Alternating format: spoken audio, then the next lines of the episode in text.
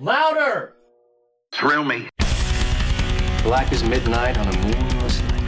Bitches leave. Groovy. Fucking hold up, hold up. Well, then there, motherfucker! It's got a death curse! Let's fuck! I'll fuck anything that moves! Let's show this prehistoric bitch how we do things downtown. Bon appetit, bitch. Oh, damn enchiladas! These go to 11. Recording live from the Black Lodge, it's me, the free will burning, head turning, ass kicking, machismo dripping, master podcast and mouthpiece of the Southeast, uncontested superstar of the airwaves, and your reigning and defending podcast champion of the world. Brandon A. Lang bringing you the six year anniversary edition of the Rants from the Black Lodge podcast. Tonight, we're going to pop open a bottle of champagne. We're going to toast to the beginning of a new season of episodes headlined by a film that will forever be in my top 10 favorites of the horror or any genre 1976's coming of age classic. Carrie, directed by the great Brian De Palma and adapted from the novel written by everybody's favorite horror meister and cocaine aficionado, Stephen King. Lots of good stuff headed this way, guys, but first, here's some messages from our sponsors. Hey, wrestling fans, this is Eddie Shepard, one half of the guys over at Wrestling Recommendations, telling you to check out our podcast. Each week, myself and my best friend Travis Lassiter dive in with a deep retrospective and watch along to some of our favorite matches.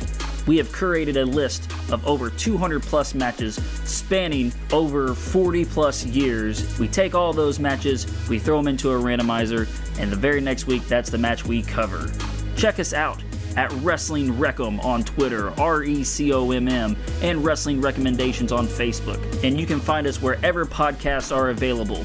And let us bring our wrestling recommendations to you. Do you love metal? Are you a nerd? Well, have I got the podcast for you? It's the Metal Thrashing Nerd Podcast, hosted by me, Metal Thrashing Mike. And every episode, I'll be bringing you fans from the world of underground heavy metal, just waiting for you to hear them. So go check us out on all major streaming services. That's the Metal Thrashing Nerd Podcast. Come on down to Mass by Lance, premium Friday the 13th custom made hockey mask down there in Tennessee by Lance McKinney. Find him on Facebook and Instagram over at Mass by Lance. Go order one now, boy. Yee-hoo! Hey, assholes, it's me, Boner the Skeleton, mascot of the Rants from the Black Lodge podcast, here to sell you some shit you probably can't afford. Are you low on cash? That's not a problem. Sell your blood, sell your children, go to the jack-off clinic and give them a sperm sample. We don't care how you get the money as long as you give it to us. Would you like a t-shirt? A mug or a sticker to show that you're a true friend and a member of the Rant Army? Well, all you gotta do is go to rantarmy.com. And if you don't buy something, then fuck you.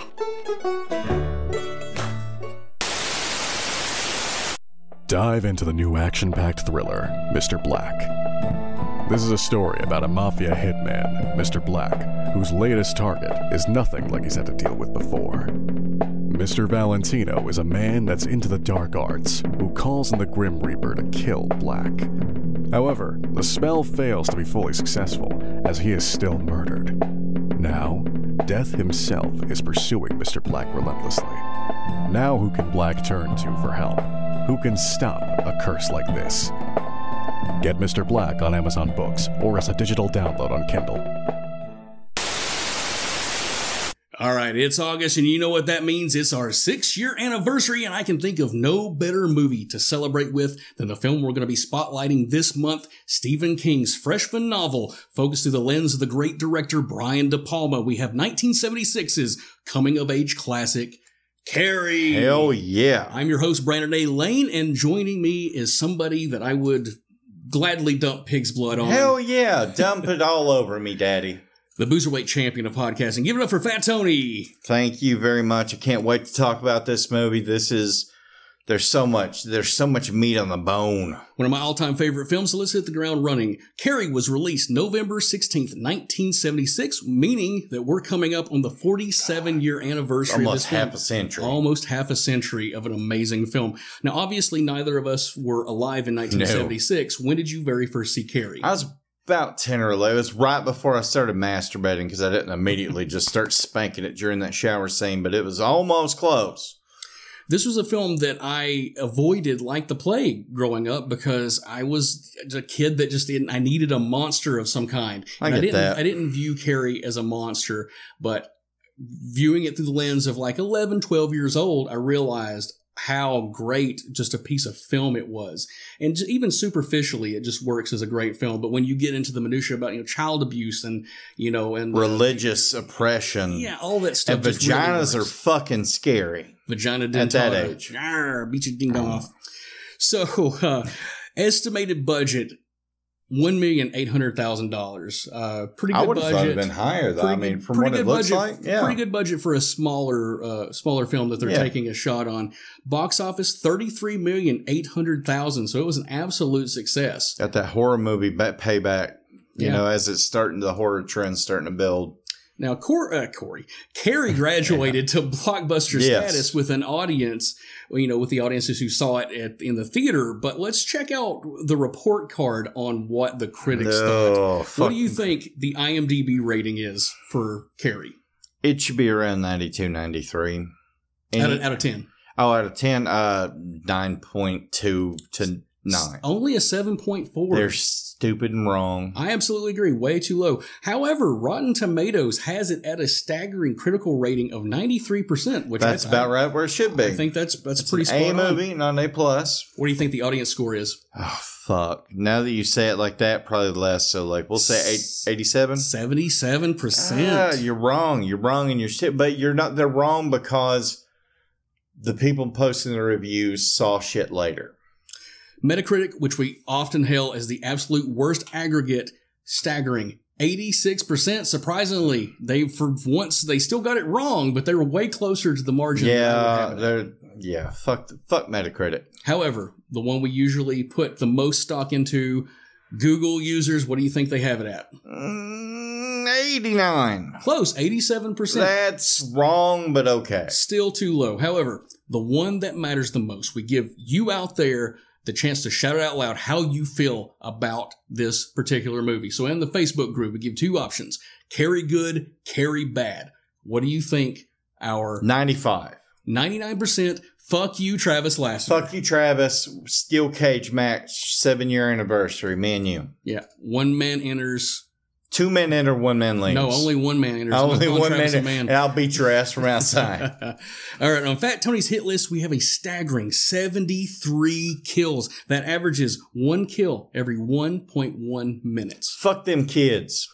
All right, Stank Dick Eddie's titty tally. We have seven supple sets of 1970s grade A titty meat on display. And four bushes. Four bushes. I got to do the I got to do the titty tail this time. It was nice. However, if you grew up watching uh, Carrie on cable, like you know our generation did, you might remember Carrie being a lot less titillating than it actually is, because Brian De Palma, and this is not a Mandela effect. Brian De Palma had the foresight to decide to shoot an Yeah. alternate opening that way they could show it on CBS Saturday evening Absolutely. movie or, or whatever, and rake in that uh, extra extra money on Broadcast money, yeah. exactly.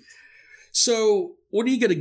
If we had to grade this, grade, if you had to Grade? grade this movie, what would you give it uh, on a report card? A minus to an A. There's very little wrong with it, and most of what I'm viewing is wrong is because I'm so young and the movie is so like it's five years older than me. I'm going to give it an A plus. I think it's a fantastic movie, and what Fair enough. I can't what fault issues that. I have with it are absolutely minor. So 1976 is definitely a quality over quantity year in terms of horror, but don't let the numbers fool you. There are plenty of heavy hitters. So let's just head back to the mid 70s and we'll check out the stiff competition Hell for yeah. 1976. So Fat Tony, if you'd be so kind, read out the horror films that came out in this Good. glorious This year, my sister Jeanette was born. Fuck you, you're old. Alice, Sweet Alice, Blood Sucking Freaks, great movie. Burnt Offerings, Drive In Massacre, Eaten Alive, The Food of the Gods, Grizzly. The remake of King Kong, great movie, loved as a kid. The Little Girl Who Lives Down the Lane, The Motherfucking Omen, and The Town That Dreaded Sundown. Now, unfortunately, most of the box office returns were not available for these movies, so we're going to widen our scope to the entire year for all genres of film, and we're going to find out where Carrie lands on the overall scheme of 1976. So, out of the top 20 movies all year, where do you think Carrie lands? 13 to 15 somewhere in there you said 30 million that's that's a lot of money for 1976 but you know somewhere toward the bottom end all right, so we're gonna we're gonna hit the ground running. Number twenty, Across the Great Divide. It's an adventure film. Couple of orphans cross crossing crossing like a mountain. Mm. Yeah, it's not my cup of tea. Number nineteen, Network. One of the greatest films of all Fucking time. great movie. I'm mad as hell. I'm mad, as- mad as hell. Uh, number eighteen, Logan's Run. Fun sci-fi fucking movie. great movie Cheesy, so dumb but so great cheesy but fun. Uh, number seventeen, Carrie. So it's in the top twenty. yeah okay Number 16, we have The Outlaw Josey Wales, which is a terrific Clint Eastwood Western. yep Number 15, we have Taxi Driver with uh, it's Martin Scorsese, sleep deprived, uh, mentally unstable Robert De Niro. It's great, great it stuff. almost got reagan killed so it's all good I did it for you, Jodie I did it for you Uh, number 14, we have another sleep deprived person with Dustin Hoffman in the, uh, the role of Marathon Man. Great, great is movie. it safe Number 13, Murder by Death. It's kind of like a, a realistic version of Clue. A decent movie, sort of fallen a little under the cultural radar these of it. days. Number 12, The Pink Panther Strikes Again. fuck yes Love oh, you, wait Peter that's a peter Sellers. yeah that's peter sellers Great movie. And uh, coming in number 11, we have a comedy, silent movie, Mel Brooks. Uh, minor Mel Brooks, but still very good. no marcel marceau google it kids One of the one of the funniest lines of all time because nobody Like- else speaks dialogue. The one guy who shouldn't does. world Great, famous mime Number 10, The Bad News Bears. Walter Matthau and a bunch of foul mouthed kids playing Fuck baseball the wrong way. Great stuff. Number 9, we have Midway. It's a pretty good Charlton Heston, Yeah, Peter war- Fonda war movie. meat and potato war Number 8, Dirty Harry Kills Hippies in The Enforcer. Hell great, yeah. Great stuff. Number 7, and we have a heavy hitter of horror. We have The Omen. It's one of the all time greatest Hell little yeah. kid devil movies. Um, Absolutely. it's the, the trifecta of like, you know, the 70s satanic panic movies. The Omen, uh, The this Exorcist. started and- the satanic panic i uh, blame Rosemary's it Baby. Yeah. Uh, number six, All the President's Men, fantastic political thriller. Number five, the movie that invented the comedy action genre, Silver Streak. hell yes Absolutely love it. We direct like without that movie there'd be no Die Hard. there- I made that argument many times. with that movie. I don't think there would be a, a I don't think there'd be A lot of it. Ghostbusters because Honestly, allowing yeah. comedies to have budgets that That's big, true, it never never happened. Number four, the remake of King Kong. It's not perfect, but it's. I it's a- love that movie Technical achievements are very very high in that. Number three. Uh, the world loved Barbra Streisand in 1976. We have A Star Is Born. It's crap, and the remake of the remake was better. I agree, 100%. Number two, a movie that was basically the avatar of its day. It was made so much money and then completely went away. We have To Fly. Oh, okay, yeah, never- that that great movie To Fly, yeah. Never heard of it. Number one, what do you think it is? Uh, God, not Godfather.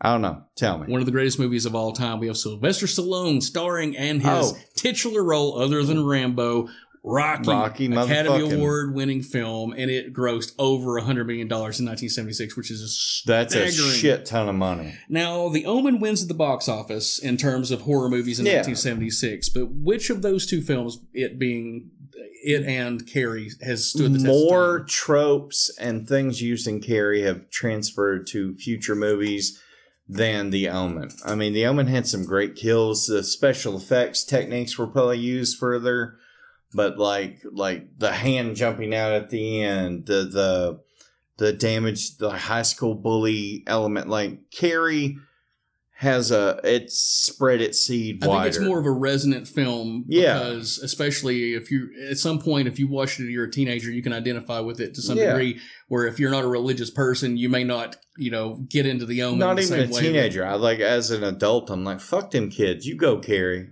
Have you ever existed in a time where you did not see at least one person dressed as Carrie on Halloween? No, never. It is it is identified itself in the same likes that the McDonald's arches has. It's an- a piece of iconography Yes, that will absolutely. not go away. So Carrie, the image of Carrie drenched in blood has superseded the pop culture zeitgeist. Yeah, absolutely. So I think that the Omen loses Well, out like on this one. my wife had until we watched it together. She'd never actually watched all the way through, but she'd seen so much of it. She thought she had like there was so much just in the zeitgeist of you know popular culture. She thought she'd seen the whole movie. Then we watched it. She's like, "No, I, I guess I've never seen it." well, I mean, so much of the some So, of yeah. the scenes are you know, exactly. are used in, in, every other thing. You know.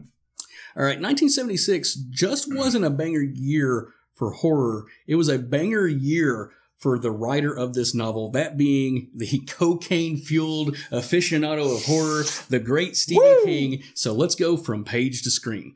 Stephen King began his writing career in 1959 when he and his brother David independently produced their own local newspaper called Dave's Rag. This little newspaper would spark Stephen to pursue writing as uh, ti entirely as his career. Yep. But we have sort of an interesting uh, position to talk right here.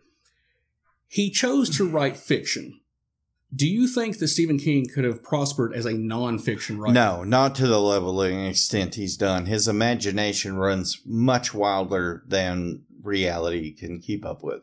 The, the, I do know he's done a nonfiction thing about like his kids, like little league softball, like world championship thing, and I read it. It's okay, but no, that doesn't spark my interest whatsoever. No, absolutely. But, but I, I do think that because of his attention to detail, especially in his later work, I think that he could be a fantastic person. if to- he wanted to, he could do it. If you wanted a book that had every single conceivable detail about something, I think he absolutely could write that. Yeah. You know, it might not. It would read more like a textbook, He maybe. could, a, but he wouldn't have flourished as much as a novelist.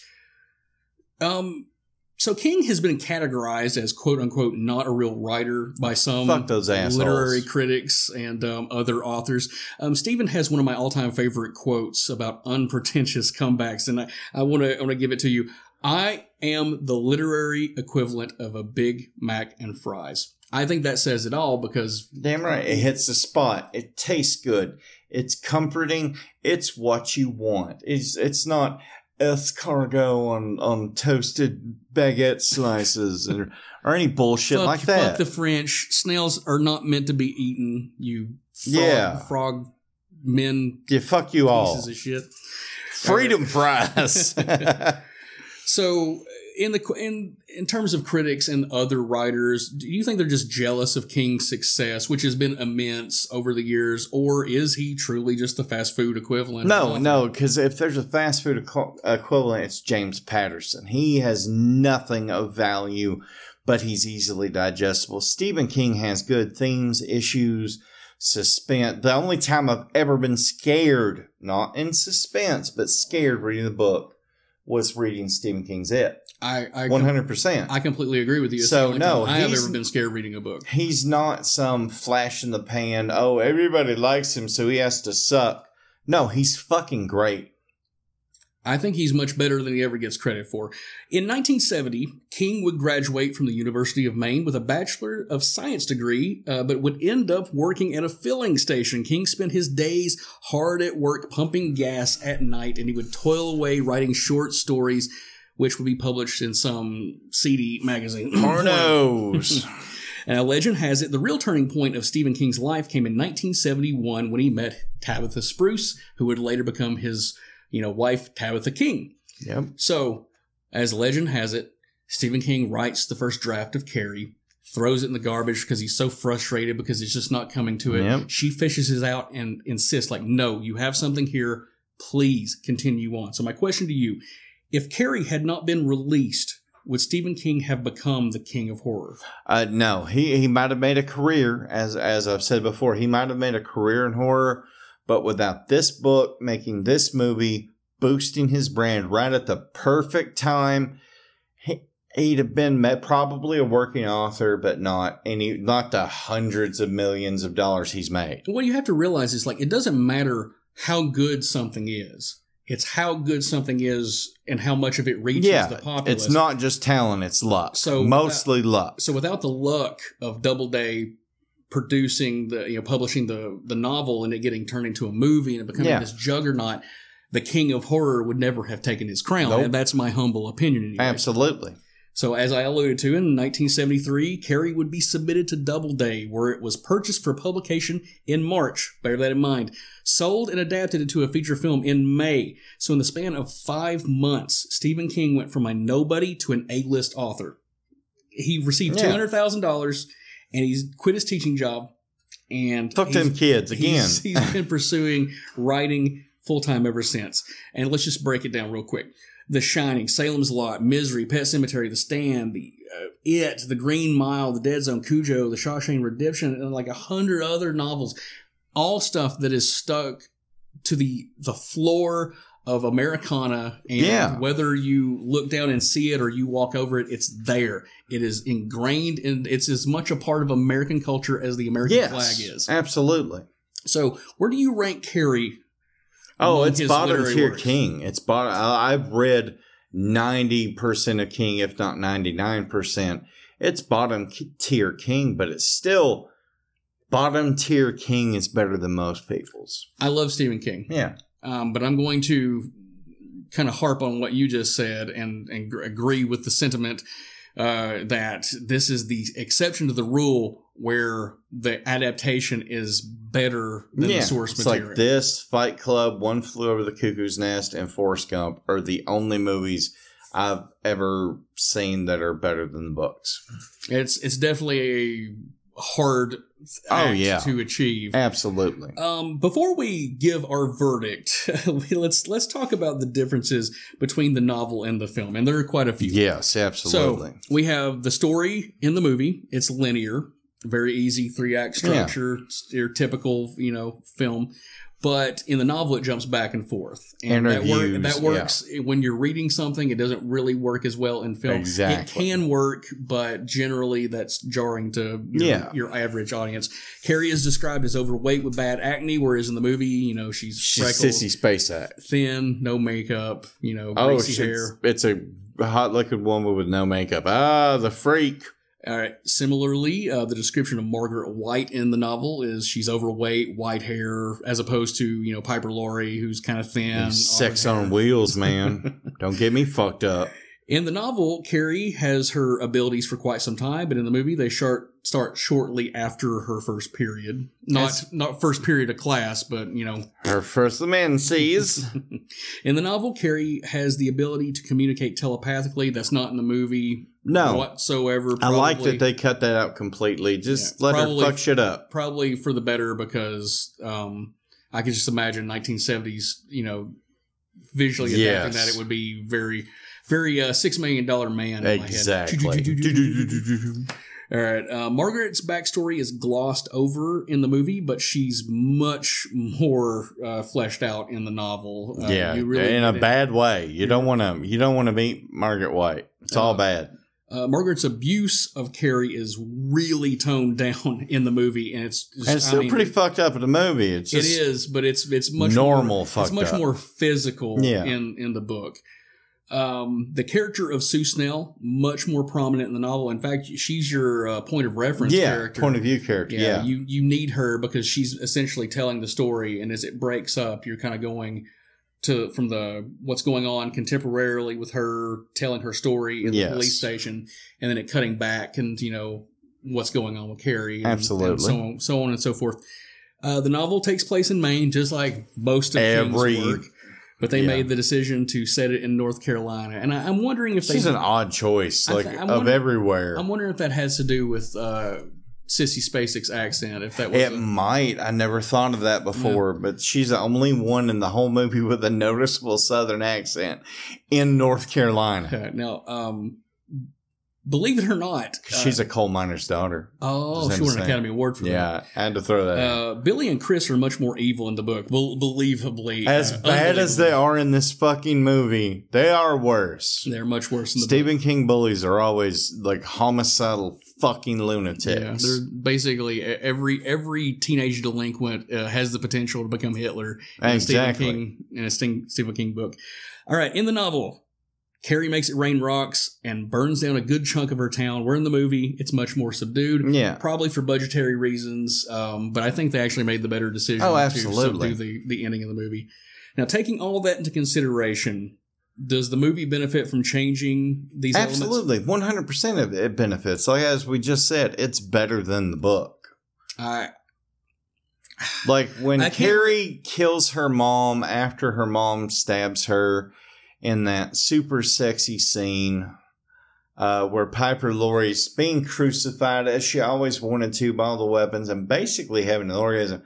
And then, like, her dragging her to her little Harry Potter prayer closet under the stairs as the whole house sinks. Like, it's genuinely tragic. Like, it's genuinely like, yeah, if there's a hell, you're going to hell. You're a murderer, so you you're everything's ruined. Yes. For better or for worse, you can attribute a lot of these changes to Lawrence D. Cohen, who adapted King's book into the screenplay that would be used during filming. Yep. Now, Lawrence's writing on Carrie would land him a nomination for a Hugo Award for Best Dramatic Presentation. So, uh, tip of the I didn't know you. they had a Hugo Award for like movies and stuff like the adaptations.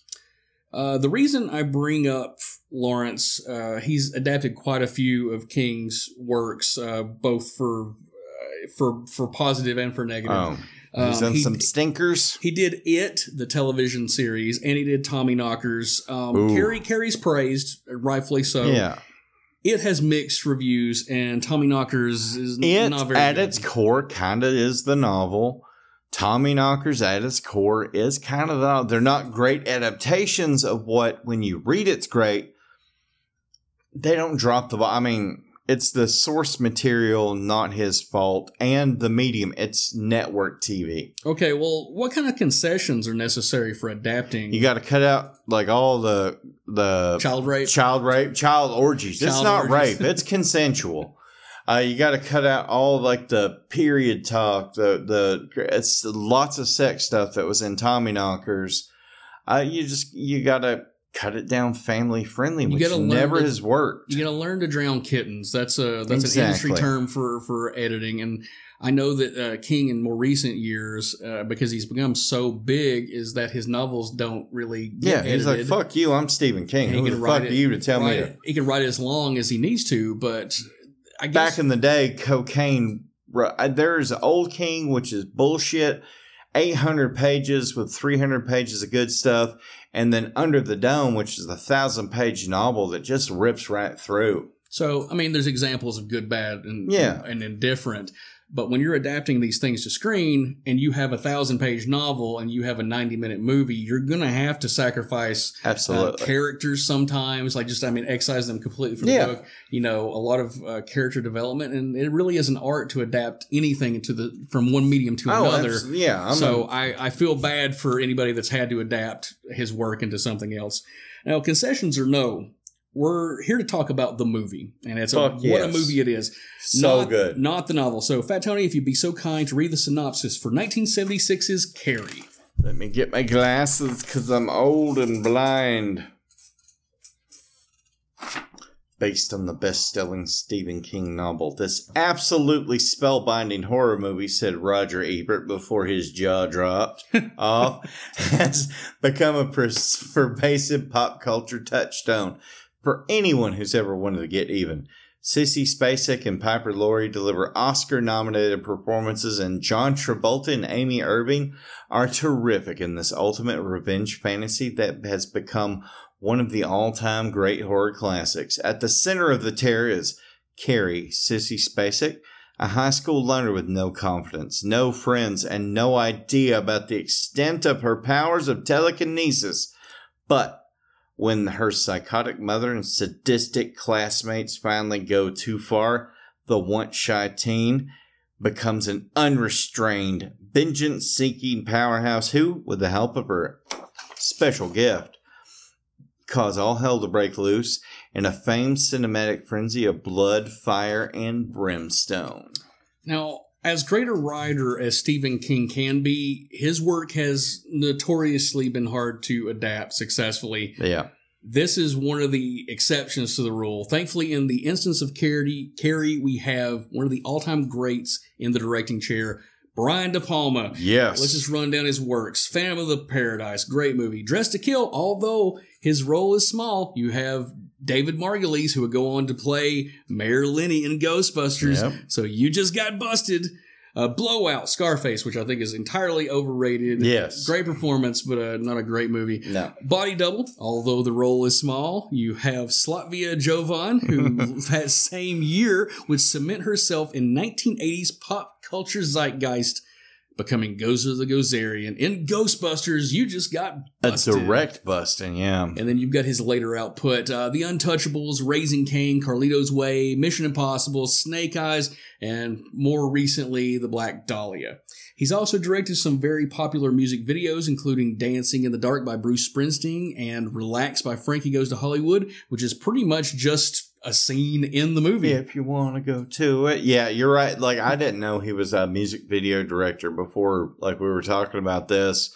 So that surprised me. Yeah, it pretty He much is in the movie. He didn't start out as one; he became one. He became one after. he Like, has- that's weird. He Like- has such a such a cinematic eye. I think that that during the dawn, like that, really that heyday of MTV, they're like, we want uh, a, a music video to look like a like a movie Pretty as much. opposed to the I other get way that. around.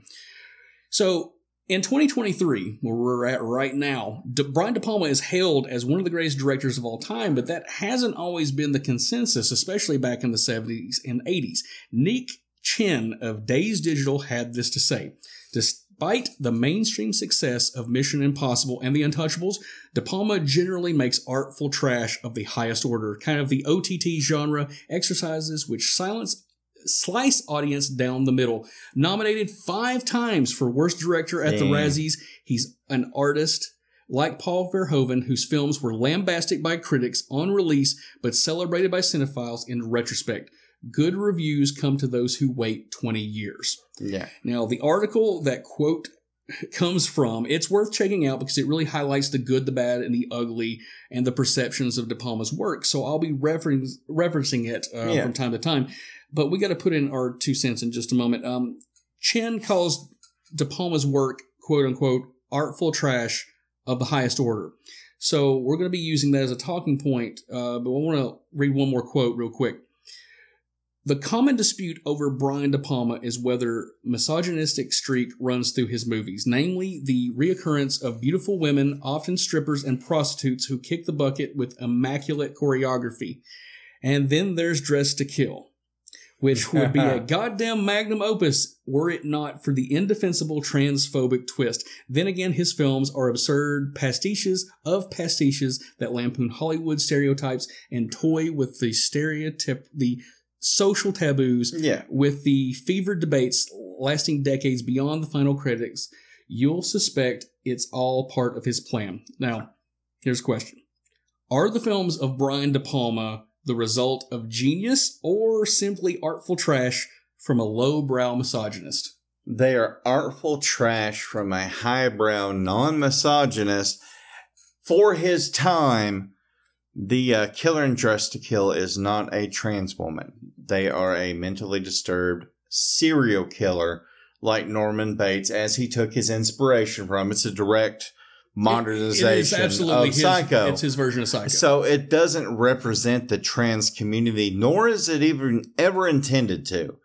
It's a crazy man who ever gets horny has his alter ego go kill what made him horny. So no, but it is artful trash. and Angie Dix Dickinson, come on. Man, when we get to the shower, I have a top three sexiest shower scenes of Brian De Palma. To me, De Palma is legitimately one of the best to ever do it. But let's hear what he has to say about his critical reception. I've never been accepted as that conventional artist. Whatever you say about David Lynch or Martin Scorsese, they are considered major film artists and nobody can argue with that. I've never had that. I've had people say it about me. I've had plenty, plenty, I've had, and I've had people say that I'm a complete hack. And you know, derivative, and all those catchphrases that people use for me. So I've had, so I've always been controversial. People hate me or love me. Critically, Brian De Palma most routinely seems to be condemned for his overuse of the damsel in distress trope. I get that. Um, he had this to say about his portrayal of women on film.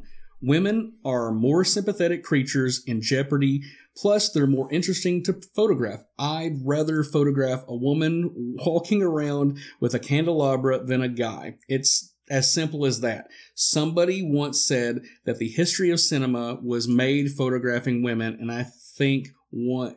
And I think one could truthfully say that. Yeah, I mean, yeah, I get it, but you know, he. Like we love slasher films here at Rants. Yeah, um, it's bread and butter, and, baby. And, and there are examples to the contrary of this, but generally it's a final girl because you want to see the attractive girl put into peril and scream, and she looks. Keep talking. I'm getting still, harder. Still attractive and yeah. No, I get what you're saying. So I, I, I mean, it's just an old Hollywood thing. I mean, going It back is. to the the day, the the dawn of film, an attractive woman is going to draw more people's eyes than a man. I do have to say he's no David Lynch. He's talking pissy that David Lynch is getting good reviews and he's not. I love, and he kind okay. The whole derivative thing that he's the, our American Giallo, the, our greatest American Giallo director. I absolutely, Yeah, and I don't mean that as a knock. I love Giallo movies. absolutely. The next polarizing element of his career is him leaning heavily on the style of Alfred Hitchcock. So, is De Palma's style a Hitchcock homage, or is it just outright plagiarism? It's a Quentin Tarantino homage. It's not a, a outright plagiarism. There's plenty elements that are different. Yes, they do use directly the psycho music in this movie. The re re re. But no, it's it's like Quentin Tarantino using shots or, or something from another past thing. Yeah, I I think that visually his style it's it's different, but his films often fall into the same kind of beats. They fall into the beats, but as good thrillers should fall yeah, into the I mean, beats. I it's think, not. I think that's just yeah, that his it's obvious hero worship, but I don't think you can call it plagiarism No. because he does something That's what I'm different. saying. Yeah. he takes the foundation and builds a new house upon it. absolutely. So, homage or plagiarism, De Palma freely admits from the following uh, of, of the Hitchcock blueprint. He had this to say He is the one who's distilled the essence of film. He's like Webster, it's all there. I used a lot of his grammar. All right, preamble out of the way. Let's talk about De Palma's contribution to Carrie, and for my money, we can distill that down to a couple of scenes. Okay. All right, we'll discuss the bloody carnage when we get to our victims. Yep. The prom scene, um, which is an absolute masterpiece. But the film, in its entirety, was shot over the course of 50 days. But over two weeks of that 50 days was dedicated just to the prom scene, not just the the, the overall, kills, every, the everything at the prom. Yes. at, at all. It's time well spent. They that also doesn't take into account the six weeks of post production and editing just to do the split screen, which is Yeah, the split screen is fucking legendary. It's- it's movie. amazing. The editor, the editing in this movie is immaculate. Okay, so the first thing I want to talk about what makes that scene great before you get to the chaos and the split screen and all that, you have this long uncut shot of the camera going through the Yes. the prom and you have all these people sitting and drinking their punch and and you see the nefarious plot of Chris and Billy and all the people Yep. doing this and it follows that rope all the way up and then you have the bucket that is masterful filmmaking. It's the type of filmmaking that crews absolutely hate because if you're in the crew and you're in, you know, the Yeah. the not the guild, but the uh oh, what's the Uh, word I'm looking for? Uh, fucking uh, uh, the WGA No, I'm sorry, this Oh, is the broader term for it. profession. No, the whether God, we're on strike. What are Yeah, they- that's what I was saying. No, but what what are they called? What you what it is? Union. union Union. Okay, union. Sorry, I'm not gonna- people. Hey, we're top notch professionals here. If you are in a union, you have hours that you work, and then like if you want to, if if the crew elects to stay around, they will. but they never do because they don't have incentive to. People. So to get this type of stuff done, it really wears down mentally and physically on a crew because they don't care if the movie Yeah. succeeds or fails It's because there's no, either there's way. no financial incentive to. So in a lot of ways, this is why filmmaking has become so pedestrian and They try to make every everything modular. They can fix it in post. Let's do it digital. Blah blah blah. and there Hurry was and there was none of that back then. Yes. So what you have is a person who has a very specific vision, and you got to think like these cameras they don't autofocus, so you have to have the DP Focus puller. is just focusing as you're going through that, and it is just an amazing piece of filmmaking. I can't say enough positively about it. Yeah, no, it's shot great. Um, I don't like the diopter shots because they're so dated to my brain. Where like something's focused in the foreground and something's focused in the background. Earlier, you're talking. We're talking split screen. I, so I get- actually really like that. Uh, it was it was not. Uh, it's not when it came out. I Even actually, kind of because then it is borrowing from heavily from Giallo, but like his diopter shots in this movie aren't taken. But anyway, we're not here to talk about that. We're here to talk about split screen and the whole prom scene and everything going on. Professionals. Uh, so in the history of cinema, there there are a handful of like these these long tracking shots. Um, Alfred Hitchcock's Rope yep. is one of them. It's not exactly an uncut shot because Yeah, they hide it well though. but because a film camera could only hold so much film Like at the thirty-two time. minutes, I think. So it was yeah, you know, they they hide it very well. But that I think that was probably the inspiration. Yeah, there's that great oner there, and then the whole dance scene number, which is almost like I've heard people compare to like the tornado in Wizard of Oz because the spinning, and Yeah. then she's just getting taken out of reality. That's an amazing, like it's fucking great. There's a movie called Russian Ark uh, that has It's Russian. It's probably one of the most impressive filmmaking feats of all time because it's everybody in like classic, you know, Victorian Oh, garb. yes, I know what you're talking about, yes. the entire scene of this like elaborate dance sequence in a ballroom Yeah. is done that way. Then Um, Ivan Drago got knocked out by Rocky, and it got erased from existence. exactly as it should be. USA, USA. Um, Goodfellas. That's Yeah, probably the some good- contemporarily the one that everybody would remember where they're going through is the Copa Cabana. Yes. And um, that that's a fantastic piece of filmmaking. John Wick, uh, chapter four has a great oner uh, done with a drone shot above of a shotgun fight with dragon breath uh, shotgun shells. I haven't seen part four It's yet. so fucking good, dude. It's on my list. Get on it. He has it on Plex. All right, uh, film crews generally hate this kind of filmmaking, as we've covered Yeah, for the um, time innumerable reasons. Uh, De Palma had this to say about the complications of stylized filmmaking. You try to do your best you can do under the circumstances it's intended with.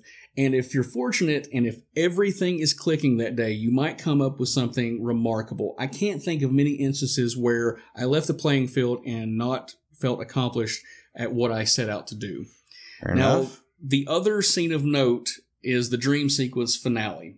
And a good finale has been stolen and repurposed. Yeah, say uh, let's never do it again for a hundred years, but it was done right here and in Friday the Thirteenth. We're going to talk specifically about Friday the 13th. So let's talk about this scene in particular because you have, you have, um, you have Friday the 13th, which is, well, let me back up. You have Okay. Carrie, Carrie. where it is shot in reverse and you have the fuzzy outline around, you know, basically they, Hazy, they, they yeah. smeared like the camera with Vaseline to give it that dreamlike quality. So they're they're very intentionally putting you in the mindset of like this is not reality, this is a dream. And it works for this movie. Yeah. Friday the 13th, on the other hand, takes the exact same idea and they take that dream element away. So Yeah, when you think it's Harry, real. Man- Harry Manfredini's music swells, The only And Al- time there's music when when the killer's on screen. and they've tr- Yeah. they've given you that, They've but but, given thi- you- but this yes. music is nice and it's fluttery, lulling. and the cops are in the background, and you think Alice is going to be saved, and here comes Jason out of the water and pulls her under. I'm about to get crucified. Uh oh. Oh, he's gonna say Friday Thirteenth better than Carrie. It is, in my humble. I'm not. opinion. I'm not gonna. Di- I'm not gonna disagree with you. Honestly, they they gave us the foundation with Carrie. I agree. It's great. It's an iconic ending. So many have done. probably the best use of it is in Friday the Thirteenth because they're- they disarm you with the reality of it. But here's the difference in the two, and both suit their film particularly. Yes. Friday the Thirteenth, it's a jump scare to get a reaction Yeah. out of you. That that's a that is you want your date to jump in your lap if you're in the movie theater. In Carrie, the aftermath immediately following this It's her is Sue just I mean Traumatized as fuck. and it's to show that even though she survived, it's never going to leave her. She her. survived until Carrie to the rage. We'll talk about it. Oh, I I love Carrie. Uh, the ending of Carrie is great. So good. Um, but come on, I, I I think we're I think we're just going to have to agree that Friday Thirteenth at the very least. Yeah, no, it's a- it's a better Probably, it's probably not better filmmaking, but it's but it's a better implementation of a jump scare. absolutely. It's like Halloween wasn't the first slasher movie, but it was like better than Psycho. It was done. It was utilized more effectively. Carrie, And we can talk about that later. Then move on. just for the record, Carrie is a thousand percent better made movie than Friday the oh, Thirteenth. Oh, yeah, across boy. the board. So I don't want to. We're talking about one jump scare one, scene. one jump scare. There's actually, for my money, only a couple of things that are wrong with Carrie, and I want to point to them very quickly. The prom montage may be the most embarrassing thing I've ever seen in a movie. You have them ho donkey goings and and trying on their tuxes and it's in fast motion and it breaks the tension and the seriousness it's of the film. supposed to. You're supposed to fall into the good time fun of it. It's not supposed to be tense. and and maybe that works in 1976. exactly, that's what I'm saying. But it doesn't Your work. in, Your flaw is time based, not movie based. but we're arguing to, to that Carrie is a timeless masterpiece, and that is the one Okay, it thing. dates it. aside You're from, right. Aside from the fashion, it's the one thing that dates this movie. Hey, that one motherfucker's uh, uh, tuxedo T-shirt's impeccable. I agree. That no, is- you're it- right. it is though. I get it. it. It's very. There's elements that are dated because time makes fools of us all. You know. All right. As great a director as Brian De Palma is, Carrie would have fallen apart if it had not been cast well. Thankfully, the film boasts great performances from pretty much every character you see on There's screen. There's no bad actors. But we have making her film debut Amy Irving as Sue Snell.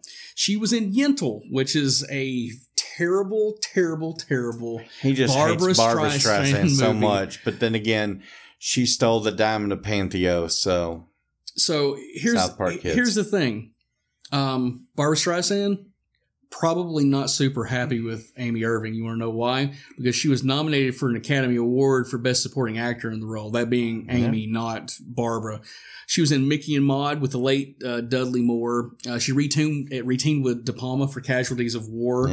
Uh, she had a prominent role in Woody, uh, the Woody Allen movie Dis- uh, Deconstructing Harry. ew, Uh, role in Traffic, which won tr- uh, tons of Academy Awards don't know that one. here's something I found out that I did not know. Yeah, Even though um, she's not the the voice uh, speaking, she was the singing voice for Jessica Rabbit in Who Framed Roger I Rabbit. did not know that. Holy shit! That's the sexiest part of the fucking movie yeah. because it's not. Oh crap! What is it? Um, Jewel the Nile actress that does her voice. Oh, um, um, fuck. Kathleen Turner. Kathleen Turner. Yes, And she's got that that smoky, She's got the, raspy yeah, voice. I'm not bad. I'm just drawn that way. but she could not sing for shit. No. So Amy Irving, great voice, super super Didn't sexy. know that. Uh, last and certainly least, she was the original actor to reprise her role for the creatively devoid and sickening great. cash grab. It had The so much- Rage Carrie two. Table the the thoughts. Lord. Table the thoughts. We're going to get to it. I'm joking. More on it in a bit. It's garbage. Now, we can't talk about Amy without talking about her association with Steven Spielberg. Um, so let's take a step back.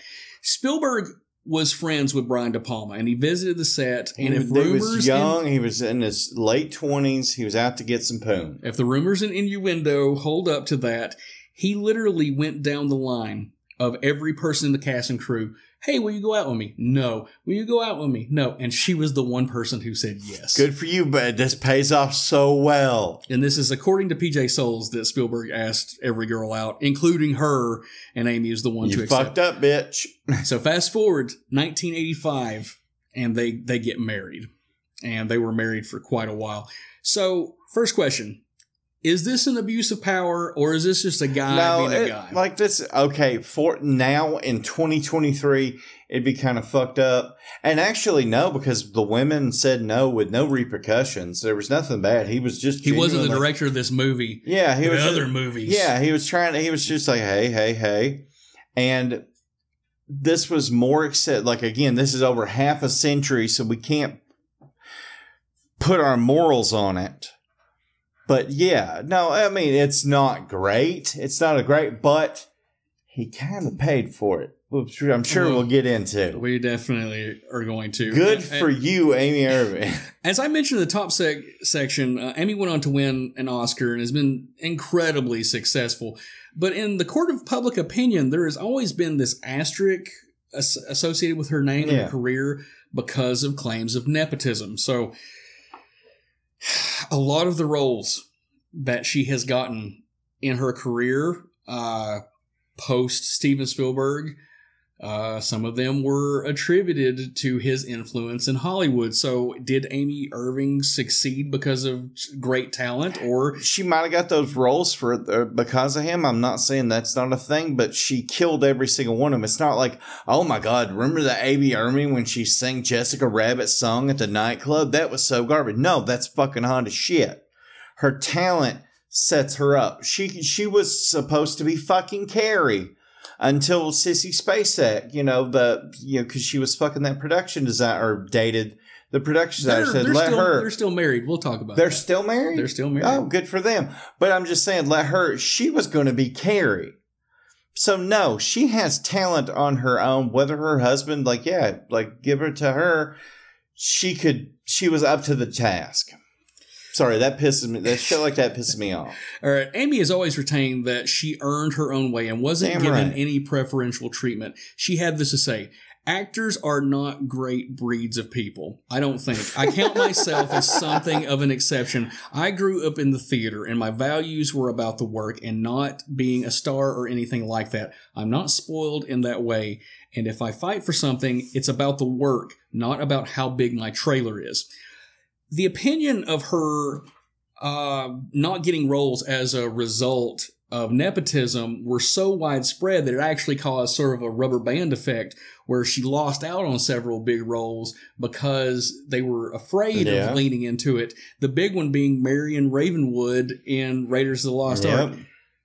They made the right decision. yeah, Allen, Karen, Karen. Allen's my, my dream girl. I love her forever, always.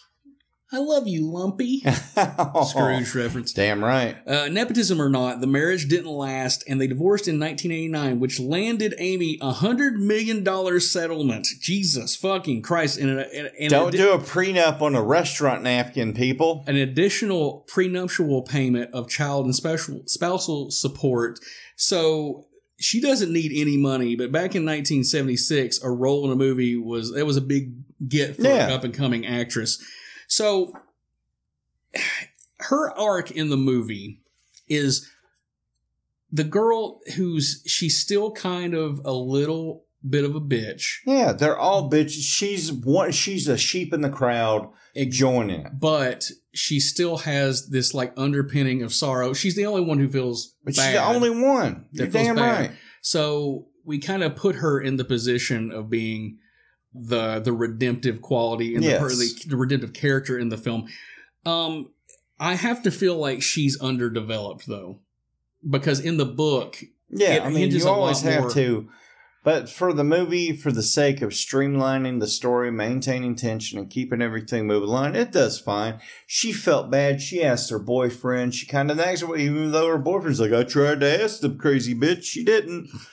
I found this suit from an alien. I can fly now.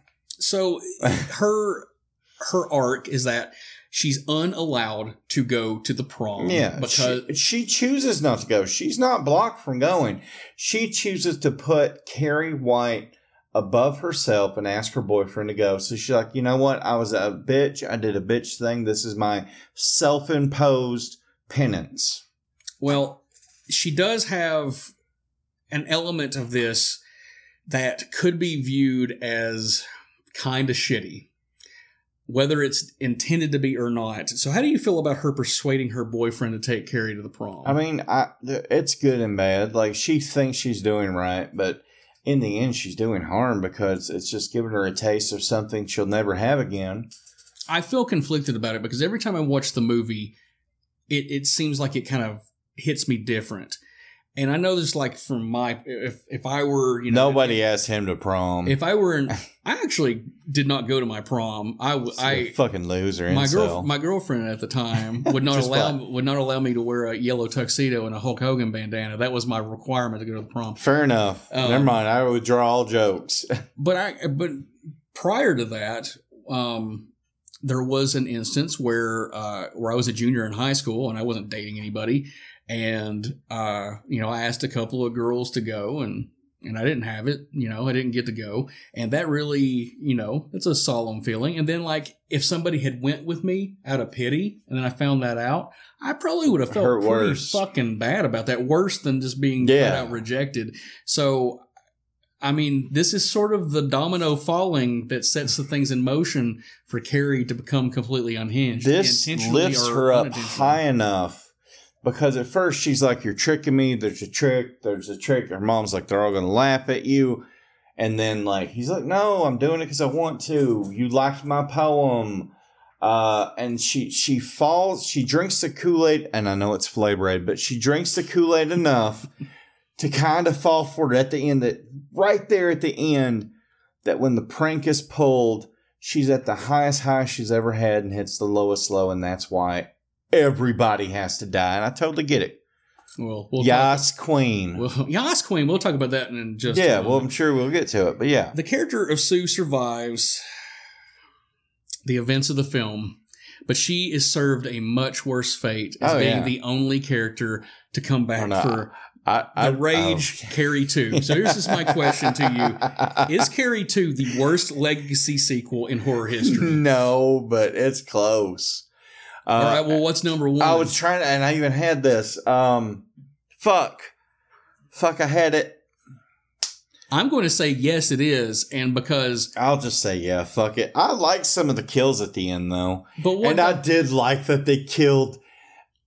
They killed the only survivor from the first one, like right there with a was it like a fire poker through the porthole I at don't the know, door. the, the fact that Carrie got a sequel and it's called Carrie and Carrie's not in the movie is so so. Carrie's- But so her daddy's freak mutant sperm. See, it had nothing to do with sin or, or religious Yeah, but this- at oppression. at this point, or we're shining. Uh, Her daddy's knocking. He's setting up franchises of mutant bitches all over Yeah, the world. Getting, you're getting into X Men territory. That's what it point, is. and and I'm not down for that. All right, one last thing before we move on. But here's a little bit of trivia. Sue's mother, Eleanor, played by her actual mother, oh, Priscilla Pointer. I didn't know that was her mom. I just knew her from Nightmare on Elm Street three. So there you go. You've got a little little connection. All right, we go from one Academy Award winning actress to another with what may be my all time favorite performance on screen. really we good. have Piper Laurie as Margaret White. Long career going back to the 1950s. She didn't really hit it big until the 60s, but when she was nominated for Best Actress in a Supporting Role for the movie The Hustler, that Yeah, that's blew her up. that's a fucking huge thing. And one thing you would think that she'd be off to the races for getting the Oscar nod. But no, No, she retired. She retired and she didn't return to acting until she got this role. Now, she would follow up Carrie with several smaller roles, including uh, a personal favorite of mine, Return to Oz, uh, and uh, Children of a Lesser God, where she would be nominated again for an Academy Award. Um, other than her Oscar nominated and, and roles, people will probably know her from Twin Peaks. Uh, Catherine Martell. She's Yep. the person, you know, kind of twisting the knife of uh, intrigue and stuff in the background, the Ghostwood Forest and all that. So I have to love her for those reasons. It's, a, rants from the Black Lodge for a reason. Exactly. I love you, Piper Laurie. We and, love and you. I and I'm I'm very sad that your people got back to me and told me the only way you would be on this podcast is if I gave you five hundred dollars. I can't afford that. I- you should have told me. I might have tried to come up with 500. Sarah just got her college money back. I'd have, I'd have stole. No. All right. Because Piper had retired from acting, Brian De Palma set his sights on a different person to play Margaret, that being Nurse Ratched, Oh. Louise Fletcher from Milos Forman's One Flew Over the Cuckoo's Nest. And I couldn't find any specific reasons as to why this never happened. But what do you think about this? Would Louise Fletcher have I'd been a better probably choice? it'd be it would be more realistically upsetting than like Piper Laurie thought she was in a comedy by how over the top everything was having to be had. We're going to talk about Yeah, we'll get to it, but I I don't I think Nurse Ratched, and that's what I'll only ever call her, would have been going over the top would have been more upsetting, but less like fun and campus. She she plays. Ooh, I don't like her. She plays Fuck that bitch. a Hope she bitch better probably than anybody Anybody ever. ever been on film. And for all you Star Trek nerds out there, she played Kai Wynn on Deep Space Nine. There's no Star Trek nerds young enough to have seen Deep Space well, Nine. she she's basically she's basically a Bajoran uh, religious head. Yes. And every every negative thing you can say about a religious person, you could say about Kai Winn. So from that performance to this movie, it really could have worked. But I think Piper Laurie's Piper Laurie hit that sweet spot that it's not like it's upsetting, It's but it's more- also entertaining. It's it is a There would have been no entertainment with that. It is a performance that is both chilling and giggly. it is it, he was weak. Say it. it's entertaining in ways that go beyond just a visceral reaction. So Piper had retur- uh, retired from the movie business after The Hustler. When the script of Carrie came her way, Piper did not like it at all. She believing it to be quote unquote cliche. Her husband pointed out that De Palma usually took a comedic approach to his work. At least at that point, he did. Uh, when she reread the script uh, from that viewpoint, she decided to take the role. Now, De Palma and Stephen King didn't intend for the character to be necessarily comedic, and in my personal uh, interpretation, the character doesn't really.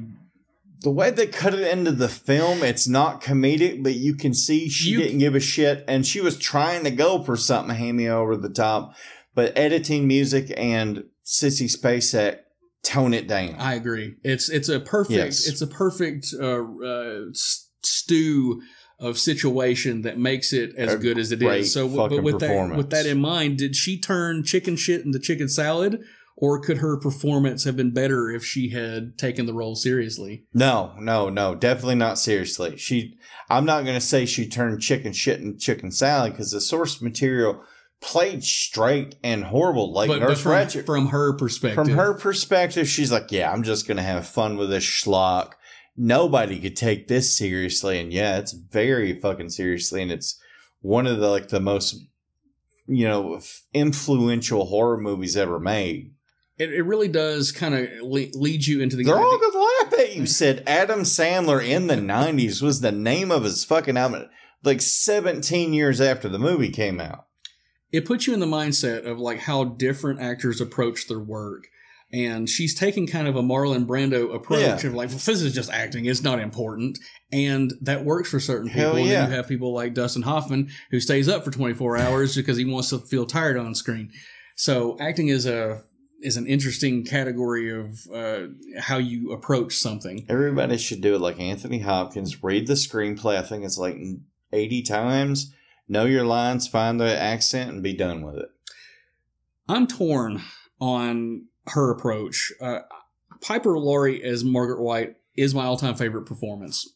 And she legit scares the shit out of me. I, I think this is one of the few performances in a movie that has ever like given me chills and like made me have that like that slight thump of the heart of dread. You know what I mean? Yeah, it's, not just like uncomfortable. I grew up around religious people. I definitely know what you mean. um, you know, I want to get your take on it because you, Yeah. you grew up in the in the church. What's your opinion of her performance um, in terms of like people that you have, Okay. have actually interacted I have with? shit on my church and church school a lot, but there is nobody I know that was as bad as Piper Laurie in the Seventh day Adventist school I went to. So I'll give them that.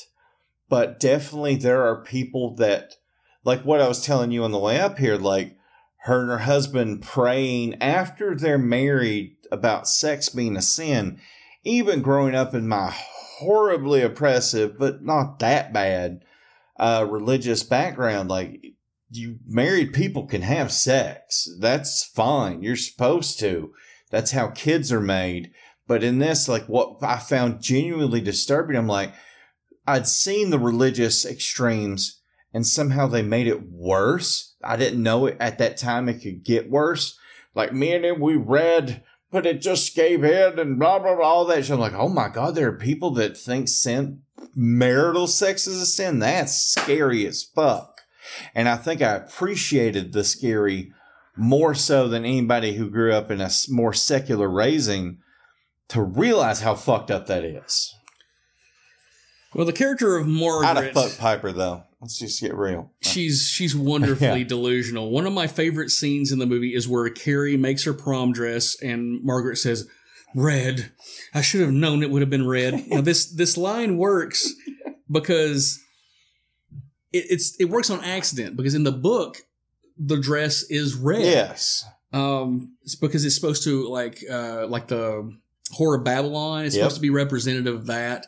She But to go all out. they made the dress pink uh different in the for the Yeah. movie but uh, sissy spacek uh she uh improvised the line it's pink mom it's pink but they created a scene that actually makes that scene better because she she can't see the pink No, she's oh just she going. just she just sees the sin you know? exactly. That's She- what makes it so effective. i i think that's it's like the- she's playing it like a comedy. Don't get me wrong; she's very disturbing. But I also am, am amused how she and see how she thought from her perspective it was a comedy. I absolutely agree. Yeah. I agree. Where does Margaret White rank in terms of horror movie moms? I mean, like we've got some, Oh, some heavy hitters: Mrs. top. Bates, Mrs. Voorhees. Uh, She'd be in the top five at least. You know, like you said, you have Mrs. Bates, number one, obviously. Not up for debate with Mrs. Voorhees, you fanboy. Um, fuck. I mean, there there are quite a there few. are quite a few to choose from, but yeah, she'd be top five or definitely in the top ten. Like I'm saying, top five, in terms of performance, maybe three. In terms of performance, I'm going to put her number one. In terms of Performance, okay. In, terms of of being iconic, I'm going to say top five. Yeah, top five performance. Yeah, there's no other mother. The dummy in Mrs. in Psycho was not a great performance. Hey, Bo- buddy. Boner's mom. So we'll talk mo- more about slut. we'll talk more about Piper when we get to her death scene. Okay. But when doing research, I came across something that absolutely blew my mind, and I had to work it into this episode. In her 2011 autobiography, which is called Learning to Live Out Loud, a memoir, she revealed that she not only had a tryst with soon to become President Ronald Reagan, Hell she yeah? lost her virginity to him. He was he was in her 40s. He was in his 40s and she was a little bit on the young side. Um in teens. But in the movie that they did together, it's That's- called uh, Louisa. Reagan played her father. So isn't isn't that a little bit Ooh, on that the makes it worse. But then then Ronnie met the throat goat Nancy, and I love that story that she's like the throat goat of Hollywood back in the day, to, Ronald Reagan loved two things: jelly beans and getting his dick sucked. and and Nancy gave him both. All right, uh, we've we've had two Academy Award winning cast members. We're going to make it three, and the answer is yes, we can. What a performance! And it's another one that I hold at the absolute tippy top of my personal favorites. Sissy Spacek as Oh my Carrie god, White. she's so fucking good. Uh, she's in the critically acclaimed Terrence Malick film Badlands. She was Loretta Lynn and Coal Miner's Daughter, which nabbed her not only an Academy Award for Best Actress, but also she got a Grammy for the singing of the song. She Yeah. was in Oliver Stone's JFK. She was in Get Low with Bill Murray, who was in Ghostbusters. You just got busted again. Yep. In the Bedroom, Crimes of the Heart, The River, Missing, all of these films, she was nominated for an Academy Award. She's one of the greatest living actresses. I mean, you have Meryl Streep, and uh, to me, like Sissy Spacek is probably like right Yeah, under honestly, her. not. Um, prior to production, Brian De Palma and George Lucas they would hold joint audition for both Star Wars and Carrie, and there's a long-standing rumor that originally Sissy Spacek was cast as Princess Leia and Carrie Fisher as Carrie. That's a lie. But Fisher has uh, was did not get the role because she refused to appear nude, and Carrie uh, the roles were switched. However, Carrie Fisher refuted this in a magazine article called "The Force Wasn't Yeah. with Them" about actors who auditioned unsuccessfully for Star Wars. Carrie had this to say. Not only do I love being nude, I would have been nude then. But, anyways, it's total bullshit. So, according to reports, the role of Carrie was proposed to both Linda Blair, who ultimately turned it down for fear of being typecast, and. Farrah Fawcett, who dropped out doing scheduling conflicts. Between those two names, would either of them have no, been better no. suited for the role? Nobody, nobody's better. And I love how she got the, the true story, how she got it, and we'll, who. we'll talk about yeah. that in just one moment. See, I know some shit Brandon doesn't think I know. I appreciate you doing a little I bit did of some. I, I boned up. Uh, Linda Blair, her I don't blame her for turning that shit down at all. she probably should have taken it though. She probably should have. I don't think she's a good enough actress. Well, She see, that's them- the thing. By that point in time, she had them titties and she was kind of looking good, but her acting skills were never great. Sissy Spacek nails this despite having to do nude And I- scenes. She's fair- amazing. Farrah Fawcett is too pretty, and she was especially yeah, too yeah, pretty. you're not going to believe then. anybody thinks Farrah Fawcett's. That sounds like a studio request. Yeah, that's like, hey, we got the show. And and- thankfully, that's not the direction they go. Yes. Their loss is absolutely Sissy's gain because her performance nabbed her an Academy Award nomination, which, let's just be honest, never happens in horror. There's a huge No. But it was so strong it couldn't be denied. That being said, Sissy's road was long and rough and it was just full of potholes. So let's take a, a step back and figure out how she got in this situation.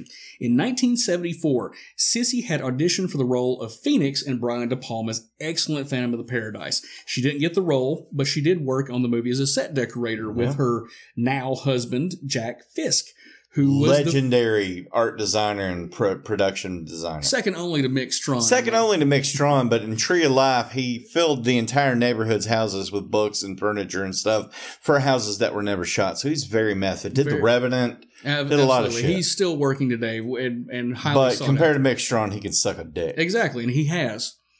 in front of Mick Strawn for Mick Strawn. Uh, but he did the film's production design. Uh, getting to work on the film got Sissy's foot in the door with De Palma, but he just didn't think of her as an actor. He thought of her, you know, was a This crew person. crew. Sissy was determined to change that perception. Art director Jack Fisk had this to say about Sissy getting cast as Carrie. Brian actually thought of Sissy as a set dresser. When I got together with Brian on Carrie, Sissy called him and said, Brian, I'm coming in for a test for Carrie, but I've also got an audition for a banquet, a banquet, sorry, varnish commercial No. where I can make $10,000. Should I do that or come in? She thought he'd say, Oh, please come in. I got to see you. But he actually said, Well, Sissy, I think you ought to do the commercial. Ten thousand dollars for a commercial in the '70s. That's man. She got so upset that he sat down in our living room in Topanga Canyon and read the book of Carrie from cover to cover. She didn't sleep. She got up the next morning, put Vaseline in her hair, and put a little sailor's dress that her mother had made her in the seventh Oh, grade. God. She went down. She went into where they were doing the testing. Now, before we discuss her performance, let's play devil's advocate. Brian De Palma, for just a moment. Um, the character of Carrie is written and described as chunky, mousy haired, covered in pimples. Sissy was perceived as too pretty. She was actually a prom queen. That she was. Yeah. So, for my money, the thing that makes this movie ultimately work, and you take the filmmaking and the writing aside, the thing that makes this movie work is that it taps into the very real issue of teenagers just naturally being assholes. The fact that All of them. The- all of you. the fact that she's dressed plain and her hair's a little greasy, but she could be, you know, very attractive. And her mom's a local nutcase. Everybody knows. As But is shown in the they're they're being mean to her needlessly. Uh, they're- so There's needlessly. not there's not a, a, a concrete reason, which that doesn't necessarily make it She's better. not good at volleyball. but the fact that she is just being ostracized needlessly. Yes. That's what makes you fall in love with the character. Absolutely. And the if she was fat and overweight and all these things, I'm not saying that as a reason to hate somebody, but because she's just you can see yourself in her. Like if, especially if you're like a It- weird outcast, like we the- were weird kids in high school. I belong with a lot of people. So- I don't know about you, buddy. Well, I'm just saying. I know what you're saying. just I know what we- you're we saying. Were, we were not jocks. And No, we, we, not- weren't like the mainstream popular, but I was also too big to be bullied. So Well, I'm not saying you were, but I'm just was. saying the the feeling, Yeah, the no. feeling of not being Out- a part outside of otherness, to be othered for no reason. Like she's the precursor to the '80s trope of, oh, she's ugly because she has ponytail and glasses. Like she really is. She's the er example of that. The thing that works for me ultimately is that she's pretty, but she's not Hollywood pretty. No, yeah, And- but absolutely. She, you perceive her as a real person, whereas you know the other girls in the movie Are all- they're a little they're a little more on the glitzy side. And hot damn, Brian De Palma, you got great taste in women. I don't care if it didn't work out or not. Nancy Allen can fucking get it. All today can get it. Sissy's dedication and willingness to go above and beyond for the role is obvious when you see the film, but Oh yeah. Getting De Palma to believe that she was right for the role was just a huge hurdle. Reportedly, he nearly decided to have Amy Irving That's- play that's the where role was going. But there was just something about Sissy's aura that ultimately changed his mind. De Palma had this to say Sissy's a phantom. She has this mysterious way of slipping into a part, letting it take over. She's got wider range than any young actress I know. So, Sissy officially gets cast and she decides to immerse herself in the role. She's going to have to do just like unorthodox stuff to really isolate herself and get into the uh, the mindset of all this. She locks herself up in her dressing room and she just wallpapers it with like religious iconography. And she studied Gustave Doré's illustrated Bible from like cover to Yep. One specific thing that she studied was the, the body language of people who were being stoned. Stoned. So every time you see her and she has like these like you know, cowardly poses, she took that That's her- from yeah. a specific source. And knowing that now, it I don't know, it's given me a complete uh, different appreciation for her performance. Especially because- during all the plug it up. She's being pelted and stoned. it's it's it's it's fucking fantastic and as one specific thing that you have to take into account is that she's doing this because she's being mentally tortured by her mother who is Every day. religiously fanatical i mean beyond Beyond beyond what it says in the bible Fat Tony is someone who grew up in the church, and I'll keep harping on this. Yes. D- does this resonate as representative of somebody who is just too far gone with it? This or- is too far. Like, if this shit's beyond the worst person I can think of in any, uh, growing up, any of the people I was around, this is so far, but this is the people they would mock, like my parents and their friends would mock because apparently there were some crazy Southern Baptists around Morristown that when I, before I can remember, they'd make fun of them as religious zealots. So no, like I this has no resonance to me because like I said as I said when they're talking about like oh we were married and praying to not fuck that made no sense to me. I grew up you're married go ahead go go to fuck town, baby. sex has traditionally been demonized. It's always demonized outside of the constructs of marriage, but it's so far but this is why she's beyond the pale and beyond the I'm- normal. I'm, yeah. agreeing to you, and we have different perspectives because you grew up in the church, and I'm like my family went to church, but we were not like you know really really They were Satanists. We were, we, were, we worship the devil. Baphomet. um, but I think this actually affects me more because without having like a truly pure vision of what church was like. When You I saw something like was this, how church I, I was. was like, "Holy shit!" That I scared that. me. It scared me to the point that when we would go to church, I'm just like looking like which one of you people is like Margaret White, and and looking at the, the kids that would go to cer- uh, Sunday school, like which one of you kids is hor- being horribly abused uh, to a degree, you know, like mentally that you are Jesus. afraid of sex Yeah. to the point where you get your period and At you, and you think you're you think you're dying, you know.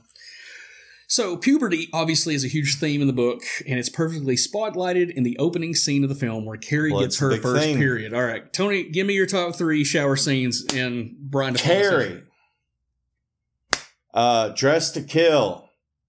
The chainsaw scene in uh, uh, Scarface. That's the whole reason I wanted to set up that joke. It's also no, definitely, definitely. Scarface is number three. All right. Uh, one of the reasons De Palma's work has been really criticized is Lots of tits, a lot of titillation. Yes, but it's the juxtaposition with like uh, T- TNA and violence, and um, uh, that's not really applicable in really so much in the uh, uh, Scarface scene. There's no T, but there's a lot of vi- or A, but there's violence and sexy men. So Yeah, there you go. Well, if that's your thing, then that's that's your thing. In this scene, you are you're seeing it, and it's very playful, and it's in slow motion, and these these Ethereal girls, and nymphs. and it's it's like it's every 13 year old's boy's dream what's going on in the girls Yes. locker room they're play you know they're giggling and you know touching each other's boobs and stuff like that and then you have this hard right turn where it is absolute visceral horror of somebody This is bo- why their this is- body betraying them. This is why this is a defensible thing. It lures you in with the titillation of TNA, and you're almost like, I'm about to see puss. And then you see blood and screams and horror, and like, no, this is a horror movie, motherfucker. It lets you know right up top. I think, and and I, this is just my own personal opinion. I think this scene is legitimately scary. Yeah, it's it's and, tragic. And the- it's not just scary; it's sad as fuck. and it's this for a couple of reasons. A, this is something that absolutely could happen in real life. Um, it's unlikely, but- Unlikely. but it it's is- outside but of the spectrum of norm, but it's not impossible. but it is possible. You know, Yeah. neglected children exist regardless of re- religious denomination.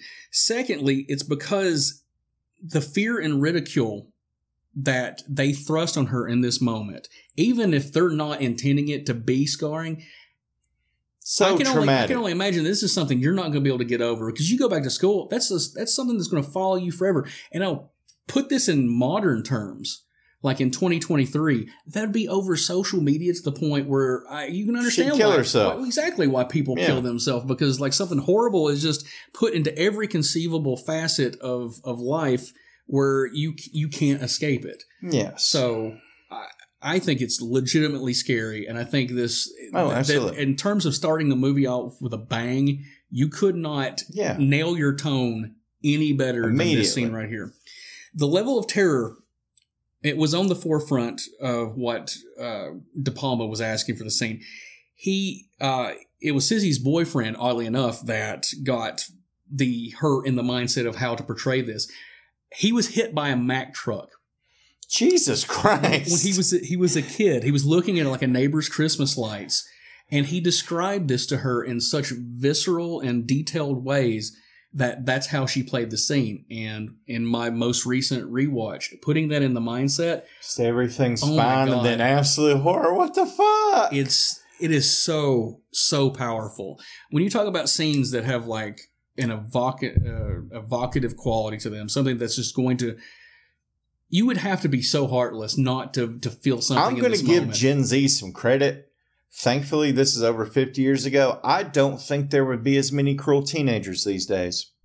I think somebody in this social media woke agenda. No, I'm very well. It's fine, but like they take more pity. Like so, like this could kind of only happen then, and it's so horrific. It's just Well, I think a lot of it comes down to geography, like what part of the country they're from, what part of the world they come. Let's make let's remake Carrie, but in like Cardiff, um, you know, Iraq or, wherever. okay. Let's not. That's too much horror. There wouldn't you wouldn't need psychic powers. They just stone her to death for getting her. Yeah, period. it's like how dare you? All right. Okay. So, uh, Oh, Carrie- are we going to talk about how they got comfortable with the nude scene? All the other women not wanting to do nude scenes, or do is that something I, mean, can pop can in? pop it in. All the a lot of the women on the set were real reticent to do their nude scenes, so Sissy Spacek did her nude scene first to show the others, and they incorporated that, and I guess that popped the tops off some bitches and got some titties in the Yeah, movie. and Brian De Palma had actually said like, uh, if it'll make you happy, I'll get I'll get naked and shoot. the yeah, he would have happily done it, and You know, Sissy had the worst tits of all of them. Let's just be real. She's a real woman. She's not Hollywood hot. All them other titties are Hollywood hot. Two Yet- stars. yet- Fat Tony yet- says, check it out. Yet again, Nancy Allen. Nancy Allen, I love you to I don't care day. if you're like 80 years old. My wife can I will- watch. I will, shatter your fucking hip. You can call me RoboCop when I'm plugging you.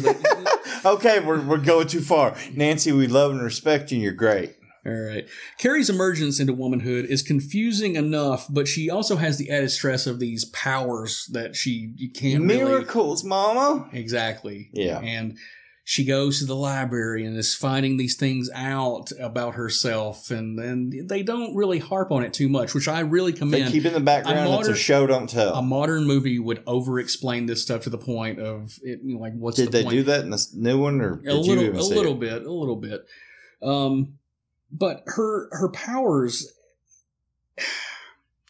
It's one of those things in the movie that they they easily could have gone too far with it, and in a modern movie they absolutely do. But the fact that they they really reserve themselves, and you, she has that point where she's on the bicycle, and the guy, the kid on the bike is like really badly dubbed, which is another one of the Creepy Carrie, creepy Carrie. and then she gives her that look, and This whole movie is Chekhov's gun. It's plant and payoff. The principal keeps calling her Cassie. She fl- they fuck with her. She flips the ashtray. It's Carrie. Creepy Carrie. She flips the bike. Her mom gets pissy with her. She breaks the mirror. What happens when they fuck with her at the prom? She fucks back. But I love that, like, basically, in, in terms of horror movies, this is the definition of a slow burn. Oh yeah, absolutely. Because it's your third act payoff. You get you get the horror of the reality of horror at the beginning, but those moments of psychic influence, they're just peppered through Yeah. enough to keep you keep engaged. you going. Keep you ratcheted up. Um. Okay, so there have been two other actresses who have played Carrie. um, Angela Bettis, who I absolutely love. If you've ever seen the movie May, uh, direct, Yeah, directed by movie. Lucky McKee, uh, she's fantastic. That movie was made for television, and then we have the big screen remake with Chloe Grace Moretz. I tried to Um, watch this to, to contrast it with uh, other stuff, and I got a little further than I told Brandon. But I'm like, as soon as I see Julianne Moore taking, thinking about taking scissors to a baby, I'm like, the movie's peaked right there. I don't want to go further. Well, it neither one of PG thirteen. neither one of these performances can even compare No, to Sissy, Sissy Spacek. SpaceX. So, where do you rank Carrie? Carrie as a character all time in terms of horror. Oh God, top five, top maybe top, definitely top five. I'm not going to say in horror because that that is a as a completely arbitrary argument because there's so many characters that could you could easily throw in for l- valid reasons. In terms of just movie characters, the t- the character of Carrie for me, all time top ten. Yeah, I mean, yes, she's I- so I- iconic. Identify Whether you agree with me or not, that to me Yes. is a top ten performance, top ten character. It is so ingrained in the in the film world that it will never be replicated. Yeah. So, top 10 for me. We've got tons to more to cover in this in depth retrospective, but first we're going to take a break to hear some words from our sponsors. Hey everybody, it's me, Boner the Skeleton, mascot of the Rants from the Black Lodge podcast, here to tell you about some genuine, officially licensed merchandise from our good friends at Video Nasties. Now, Video Nasties, they offer t-shirt, pins, and hats from some of your favorite cult classic horror films like Pieces, Street Trash, and even Lucio Fulci's The Beyond.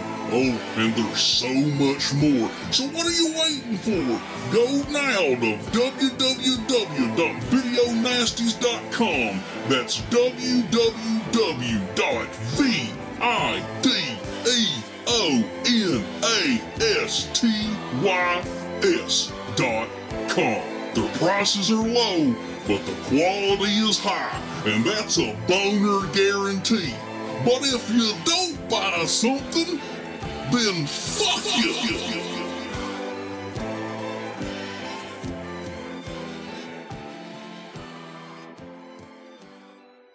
All right, welcome back, Rant Army. As likable as Carrie White is, she can be equally menacing and quite deadly. Fuck yes. So let's check out her many victims. Number one, Norma collects the prom ballots, but switches them out for fake ones to ensure that Carrie will take the stage and be bestowed with a crown of jewels and a blanket of blood. Sue realizes that Carrie is being set up and storms the stage in an attempt to thwart Chris's malicious plot, but is stopped by Miss Collins, who believes it is Sue who is trying to ruin Carrie's big night.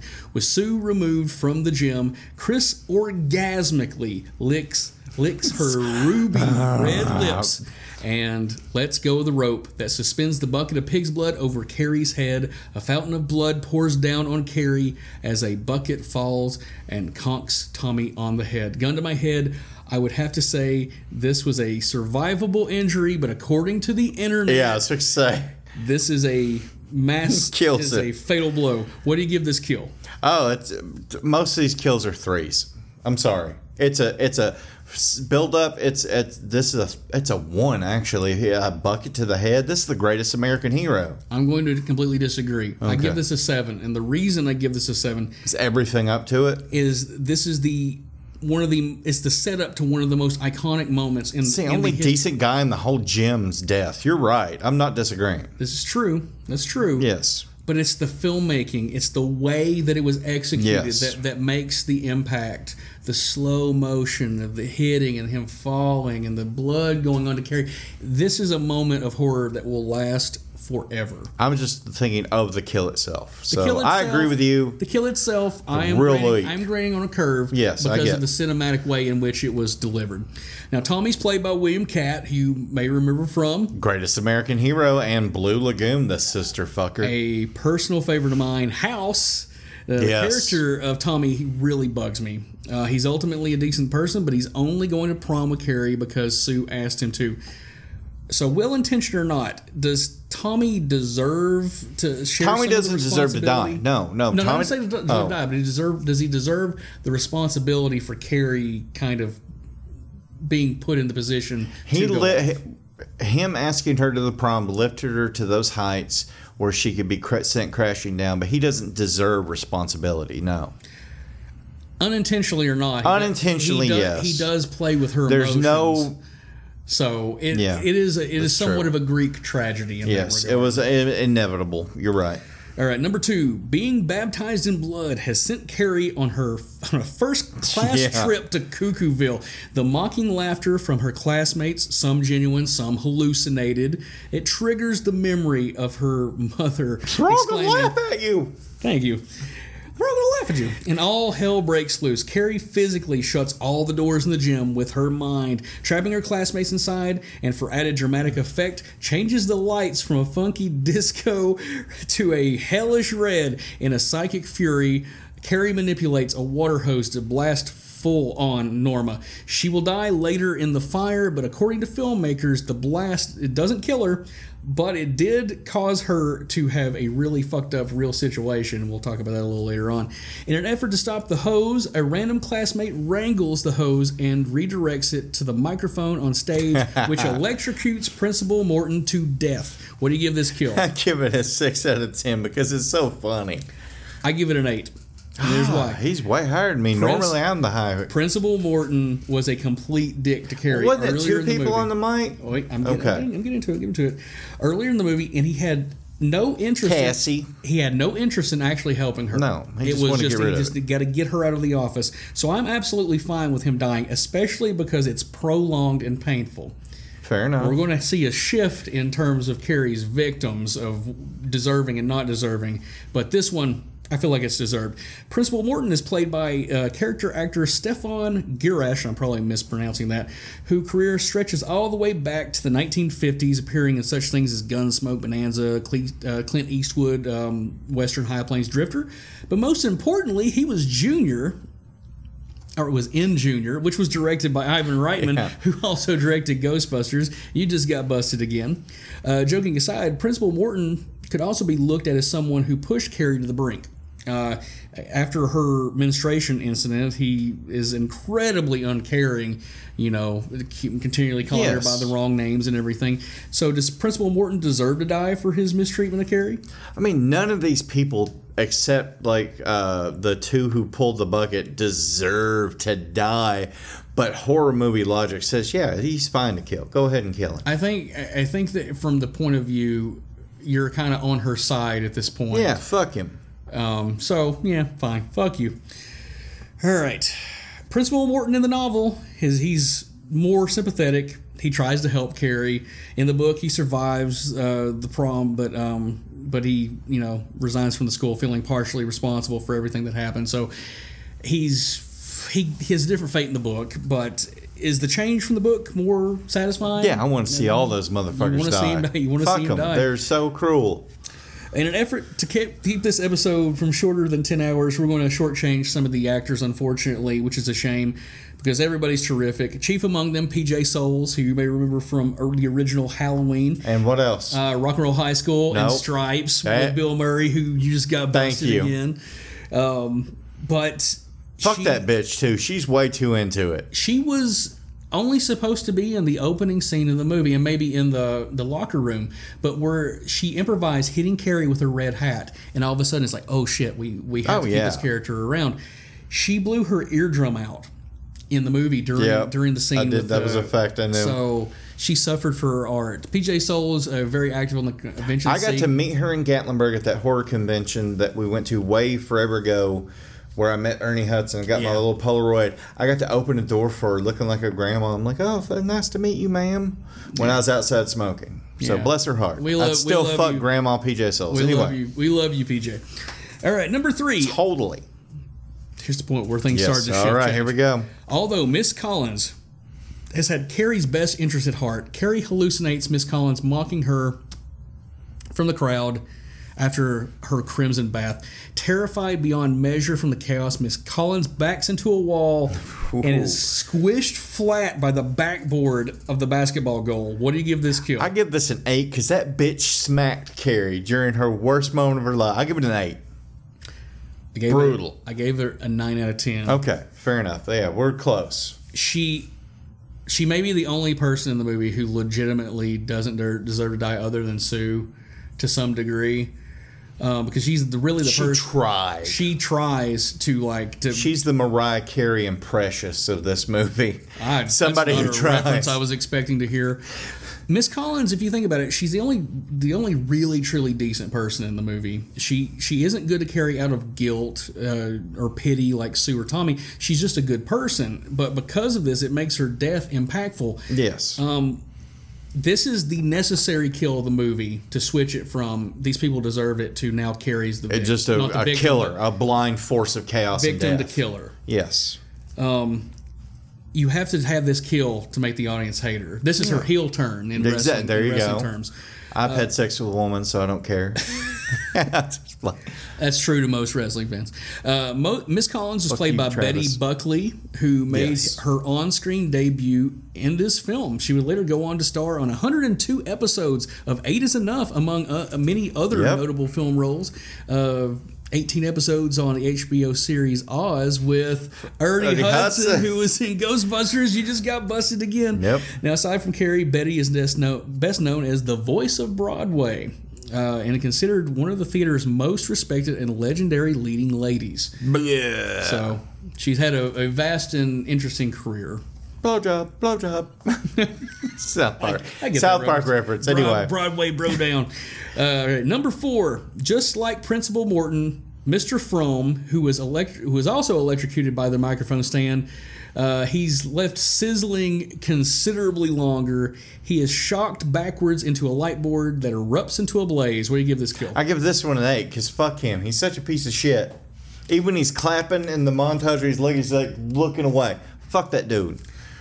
Oh, beaut- you think it's pretty? That's all. Fuck him. it, it's it adds a little bit more to the kill uh, from before because you kind Yeah. of, it gets kind of separated. Um, but it, I wish, I wish there were there was a little more to it than it just being the same, uh, an extension from the kill before. But I wish that's- would have got raped by a badger, but yes, it didn't happen. raped to death by Grizzly from the movie Grizzly, which came out in 1976. um, I, I gave it also an eight. I, I think Yeah. it's it's it's a really good kill. I would have rated it higher had it uh, been independent of the editing. Yeah. Makes it a little disjointed. I got you. Um, all right. Number five to number 69. Yes. With the school gym now fully engulfed in flames, Carrie glides through the wreckage, wreckage ex- ex- exits the school, but her close closes her frightened class. I'm laughing at Tony's Classmate, I'm sorry, I'm she throwing them off. frightened her classmates inside, Yeah. damning them to be burned alive. What do you give this? I got to give overall like a, a six out of ten. Fuck those kids, man. Most of them. I'm sure not all of them were bad, but fuck them. I gave this an eight. The shot of Carrie numbly walking out of the building as cries for help and the surrounding, like the roaring fire, fills the audio mix. It that is that it it plays out wide of the shot of her coming out there, and she's almost just in silhouette. I just I, it's just an, a visually It's iconic. striking uh, screenshot from a movie. I, I absolutely love it, and and because she becomes emotionless, Yeah. that's when she becomes menacing. It's all that look in her Yes. eyes at that moment. All right, number seventy and number seventy-one.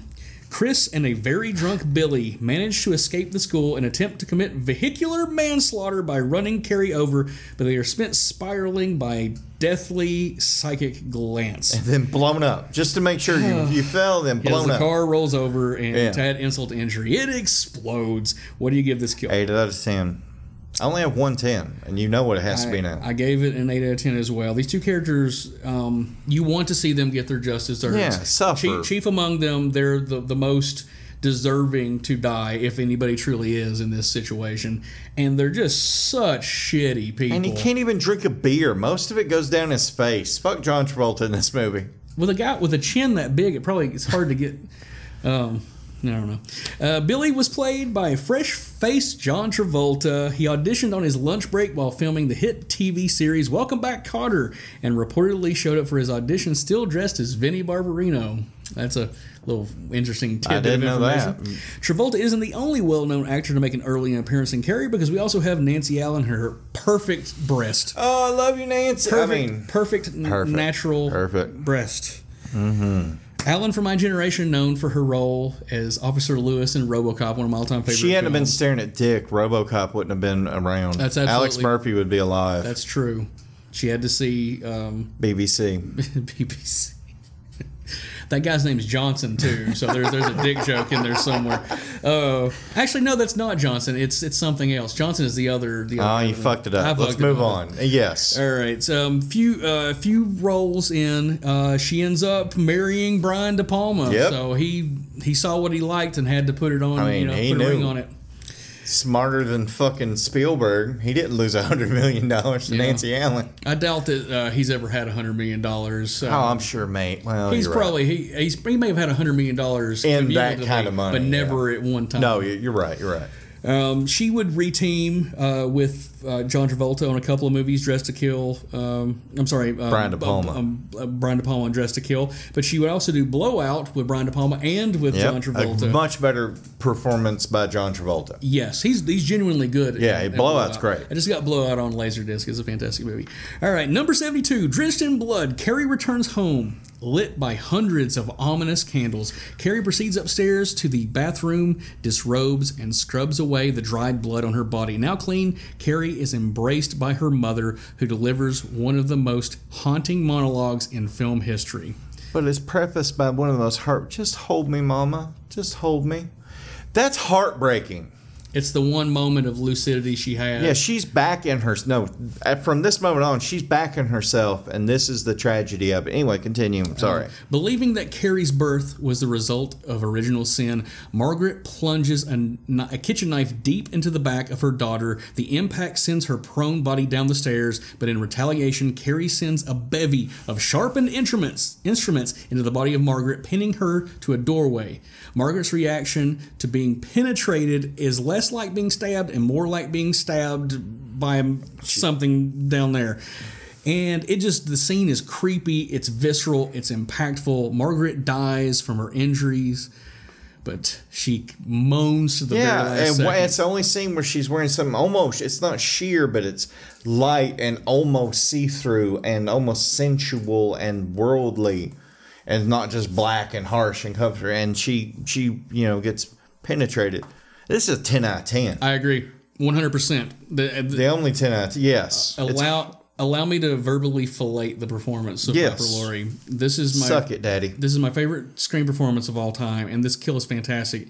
It deserves it's it's a kill deserving of a great character. because it's prolonged and the acting in combination with the effects, it's just everything is perfect. She dies in the same pose as Saint the Saint Sebastian statue in Carrie's praying clo- closet. So Which that- is supposed to be Jesus, but they only found the Saint Sebastian with the light up The thing. weird- That's a fact weird- I weird, found. Yeah. creepy I love that prop. Anyway, So, a little bit of trivia about this. Uh, Piper Laurie's death scene took an entire day to film. Margaret's body forms a tableau similar to the religious icon of Yes. Saint Sebastian, but uh, he was martyred with arrows. So the arrows are, are the kitchen just- implements. so that's a really, really uh, nice touch that probably wasn't necessary, but it kind of ties into the whole. it's what makes De. Palma a, a, a truly great filmmaker, not just a schlock joke. All right, number 73. Last but certainly not least, rele- realizing what she's done, Carrie shoots up to her feet with a howl of anguish, removes the knives to unpin her mother. Carrie moves her mother's body to the praying closet as the, house implodes from an outpouring of psychic grief. Essentially, Carrie commits suicide by being crushed by debris, burned to a cinder in the coming fire, and even goes the extra step and buries herself and her mother as the house sinks into the earth. Nine out of ten. Like it's it's only not a ten out of ten because I just it's too sad to be ten out of ten to enjoy it that much. I gave it a 10 out of 10. And, and- I don't and- disagree, but and this yeah. is why. Because this movie was made in 1976 and it, it shows restraint. Yeah. No, It- I get that. This this scene in a modern movie would just be a CGI nightmare, and it would under it would underscore the performances or undermine the performances. It'd be a And- CGI fire. as She screams in agony, very badly looking as the house collapses. You know, in a weird way, Margaret turns out to kind of be right all along, which is also another thing that It's really self fulfilling. really it's only her fault. it really scared me as a kid. Um, so we're not going to get into a religious debate, but but at the end of the day, we have to try and distill Stephen King's intent with Carrie. Is Carrie a cautionary tale of religious extremes, or is it just uh, about child abuse in general? Uh, Child abuse in general, under the veil, uh, under the guise of religious extremism. He's always he's he, he he's not an atheist. He believes in God. There, he has a lot of issues with religious extremism, though. That's a theme Yeah, throughout all his work. It's a turtle that we live on the back of. No, the turtle. Don't even get me going. I'm a Dark Tower fanatic, so Uh, As the story goes, fan- fantastical. So I don't know if there's reinforcement for the existence of God and the devil, like in the Carrie universe. But I think this is tragedy because in his eyes that God is there, but Carrie has crossed that line, and not only did her mother ruin her, her mother damned her to hell. When it says Carrie White burns in hell, that's kind of the sick denouement of it all. That yeah, she is. She has gone beyond forgiveness. she is a self. Uh, it's a self fulfilling prophecy. self-induced tableau. self-induced tableau of her mother's horrible abuse on her. All right, guys, we're we're finally at the end, and I, I don't know about you, but I'll just talk about blood and guts. I, I could use a drink, so once you finish your Carrie retrospective, we would like all of you out there to join the Rant Army. I like and where to this is going. Pop in your VHS, Laserdisc, DVD, Blu-ray, 4K, or digital copy of Carrie, and let's play a fun drinking game. Oh. Only if you're 21 or older. Let's Or no- unless you're cool. no underage drinking. so let's drink it in, man. All right, I want you to take a shot whenever anyone refers to Carrie as creepy. Take a shot whenever Principal Morton calls Carrie the incorrect name. Take a shot whenever Chris applies lipstick. You're you're gonna be fucking drunk by that point. Mm. Take a shot whenever Mrs. White refers to anything as wicked. Take a shot whenever the prom is mentioned or shown. That's once, not not like every shot of the prom. Yeah. You'll be dead. Take a double shot during the terrible prom shopping montage just to make it go down a little easier. However, if you're punishing your liver uh, is not your forte, and we have a Carrie inspired cocktail that might be a little more in your uh, God. wheelhouse to wet your tele- telekinetic whistle. So you're going to take four ounces of agua de Jamaica. It's basically sweet flavored water. Kind of Oh, tastes like hibiscus. Uh, one ounce of white rum. One ounce of Grand Marnier, which is uh, or Mariner. Uh, I'm not sure how it's pronounced. Whatever. It's Yeah. basically orange liqueur. It's that fancy shit. One ounce of dark rum. A few maraschino cherries. So here's your directions. For the blood clots. Pour the agua de Jamaica into a glass, white rum, Grand Mariner into you know an ice shaker. You're gonna shake it up. And um, you're going to strain the contents into a glass. You're going to add the dark rum on top and garnish with the cherries. If you follow the directions correctly, it's going to look like pig's blood. Probably not the most appetizing to look at, but it's going to wet your whistle. So drink responsibly, Rant Army. I have done grape uh, or uh, strawberry jello shots drinking this movie before in the past. As like a period thing. So that's also works. That's a little gross. Um, oh, I'm a horrible person. What the fuck do you expect? All right, I think you and I have made it clear that we absolutely love Carrie, but just to make it official, let's render our final verdict. I'll do mine. Uh, Carrie is in my top 10 favorite movies of all time. It features two of my all time favorite performances of all time. What minor issues I have to you know wave my finger at, they don't detract from Brian De Palma's Carrie as being as close to perfect as maybe any film has ever been, at least in the horror genre. It's not just a great horror film, it's just a great film, period. Oh, it's definitely my top 10 favorite horror movies of all time. Absolutely. Every performance is perfectable. Per, perfectable? Uh, perfect and impeccable. Perfectable, and. Perfectable. I made a new word. Fuck all y'all. Um, no, it's it's amazing. Like this whole movie, like again, it's cheesy and dated because it's 47 years old, and you've seen a lot of the other things and other things, but they're there because they're stealing from Carrie. So no, it's absolutely it's it's like I said, it's an A, not an A plus because I like a few things better. If I say top 10, it's between seven, eight, and nine, somewhere in there, but definitely top 10. Before we close up shop, we gotta take a moment to talk about the, our six year anniversary. Uh, I thought this would be a good point to talk about some of the favorite moments from this past year. Slasher sequel showdown. That was a ton Yes, of fun. that was a good one. We, we helped with our guy behind the camera. Um, we started You Just Got Busted. Uh, there'll be more episodes of that coming along soon. It's been fun to kind of go back and revisit Oh, yeah. some, you know, Love some cheesy Ghostbuster episodes. Rants After Dark has been continuing on. Oh, we got some stuff coming there. Yeah, we do. Uh, Leprechaun 2. Everybody seems to love that Really? episode. Uh, just uh, all the Because I'm great. the- well, we had we Yeah, had good we had a good and- time. and, you know coming up with you know ridiculous uh, scenarios. But I think our our, our uh, biggest episode, at least recently, Nightmare on Elm Street Five, Lisa Wilcox and yes. Nick giving us an interview, just great great stuff. But we also were lucky enough to do some awesome cons this year. Uh, Fuck we yeah. did Scream Queen Shockathon. We won Best Documentary for the Texas Chainsaw Max. Yep, Massacre. five year anniversary. Uh, we got drunk with Rob Mello and Mick. It was so cool. So much fun. Uh, Bride of Frankencon. Right, Frank Con was amazing. uh, man. Shout out to the pool though, because I spent every morning at 6 a.m. as soon as it opened in the pool. The pool was great. Yes. Um, hanging out with with Brian, buddy Brian Bremer. Yeah. We hung out with Mick. He was Mick. He was right next to us the whole time, doing the uh, commentary with Brian Bremer for. yes, for I was a surprise honor. We we didn't Patty expect that. Mullins. Patty Fuck. Mullen. Patty Mullen, great Q and A with her. Now, obviously, we got some people that we want to thank. Uh, TJ Bowser for giving us a home at Project Yes. Louder. Check them out, www.projectlouder.net. Big thanks to Jason Davis woo, woo. Woo, for his technological uh, binds. Uh, we've we've chained him to the computer back there, and uh, we really appreciate. We'll let you uh, out for good behavior pretty soon. Uh, man, Fat Fuck Scott, Stank Getty, Titty Flipping Travis. Uh, well, fuck Travis, but they're, Fuck you, they're Travis. great cheerleaders for the podcast. We love you guys. But the biggest person is not just a person; it's a group of people, and that's the Rant Army. Every single Fuck person yes. who's ever downloaded this Thank you. podcast sent kind words and endures our nonsense. You make this possible for us. So thank Absolutely. each and every one of you. All right, nothing but positive things on the horizon. We got some cool things coming up over the year, so please stick it out with us. Hell yeah. Till next time, Rant Army, you can find us on multitude of podcasting platforms, including Spotify and Apple Podcasts. So go give us a sub at your Yes. leisure. Or actually, fuck it, do it right now. Do it right this second. Follow us on social media at Rants Black Lodge, and don't forget to stop by our homepage at juicykruger.com. And for the love of Cthulhu, go buy a t-shirt, a sticker, or a mug from our web store at rantarmy.com. For Fat Tony, this is Brandon A. Lang signing off. Till next time, Rant Army, keep marching.